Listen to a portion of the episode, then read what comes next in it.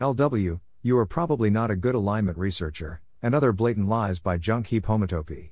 Welcome to the Nonlinear Library, where we use text to speech software to convert the best writing from the rationalist and EA communities into audio.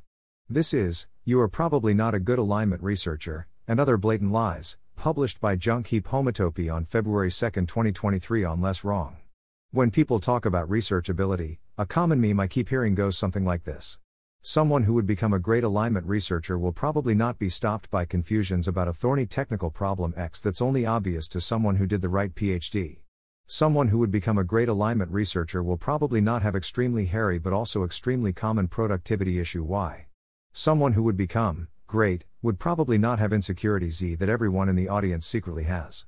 What is the point of telling anyone any of these? If I were being particularly uncharitable, I'd guess the most obvious explanation that it's some kind of barely acceptable status play, kind of like the budget version of saying, Are you smarter than Paul Christiano? I didn't think so. Or maybe I'm feeling a bit more generous today, so I'll think that it's Wittgenstein's ruler, a convoluted call for help pointing out the insecurities that the said person cannot admit to themselves.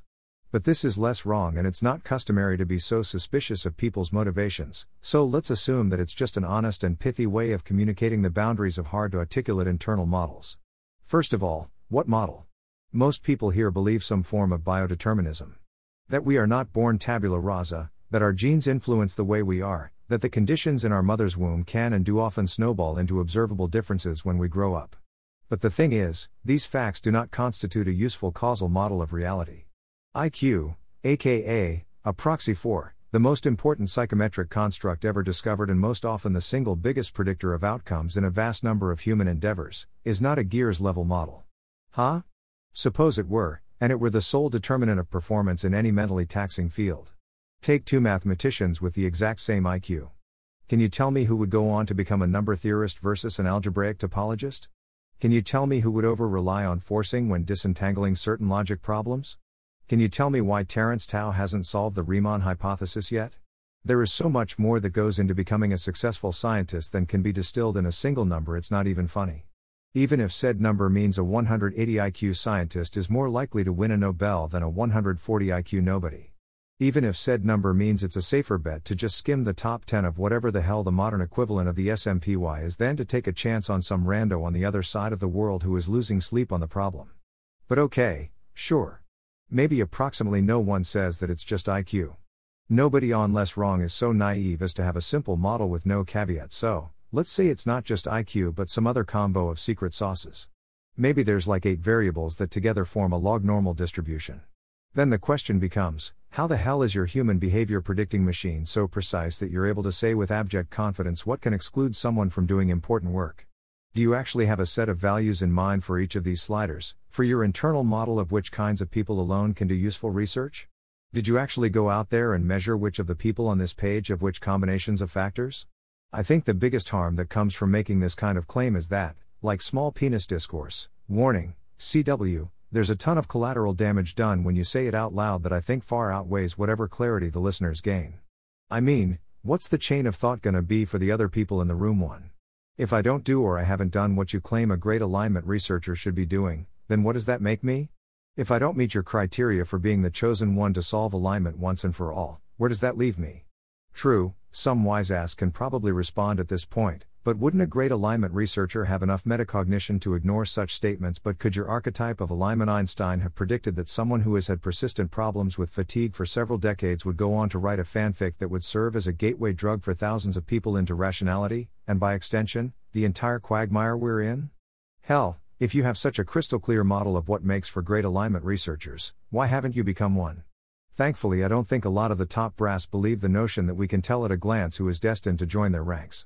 Because if so, we can replace those two hour long, alignment camp Google Forms with the following three and a half item questionnaire. Do you have an IMO gold medal? Have you published a paper in a high impact journal while still in uni? If so, does your publishing schedule follow Figure 6 in the Shockley paper above? Barring 1 and 2, have you written a conclusive, exhaustive debunking of a particular scientific consensus? If we could tell at a glance who the destined ones are, if it were just a matter of exposing them to the problem and then giving them the resources to work on it, then SERI MATS and AGI safety fundamentals should just close shop. Provided such a super Einstein exists in this sea of 8 billion poor souls, we can just replace all such upskilling programs with a 3 minute spot in the next Super Bowl. But the fact of the matter is, we don't know what makes for a good alignment researcher. Human interpretability is barely better than that of the machine models we worry about so much, and our ways of communicating such interpretations are even more suspect. It is a testament to how utterly inefficient we are as a species when it comes to using our sense data that the thousands of petabytes we produce each day barely affects the granularity of our communicable scientific models. We can't even reliably produce Gauss's and von Neumann's 2000 years after we've learned that humans can achieve such heights of mathematical sophistication. When we set a social norm that it is okay and expected to exclude people who do not fit certain molds, we risk ruling out the really great ones too. We often chide academia for having been co opted by bureaucratic slowness and perverse incentives, but at least they have a reproducible way of producing experts. We do not. By choosing to shortcut actually having a gears level understanding of research performance 3, we are sweeping under the rug the fact that we don't have good supportive infrastructure that reliably produces good researchers. And, well, another contender explanation might be that this is all just cope and that we really are just fodder for the giants that will loom over us. Hell, Maybe the kind of person who would write a rant like this isn't the sort of person who would go on to solve the hard parts of the problem, who would win all the Nobels, and siphon all the grant monies. Fair enough. But if this rant saves the future chosen one from having to doubt themselves because of some reckless schmuck who probably won't go on to do great things tells them a bunch of nonsense, then it would have been all worth it. Thanks for listening. To help us out with the Nonlinear Library or to learn more, please visit nonlinear.org.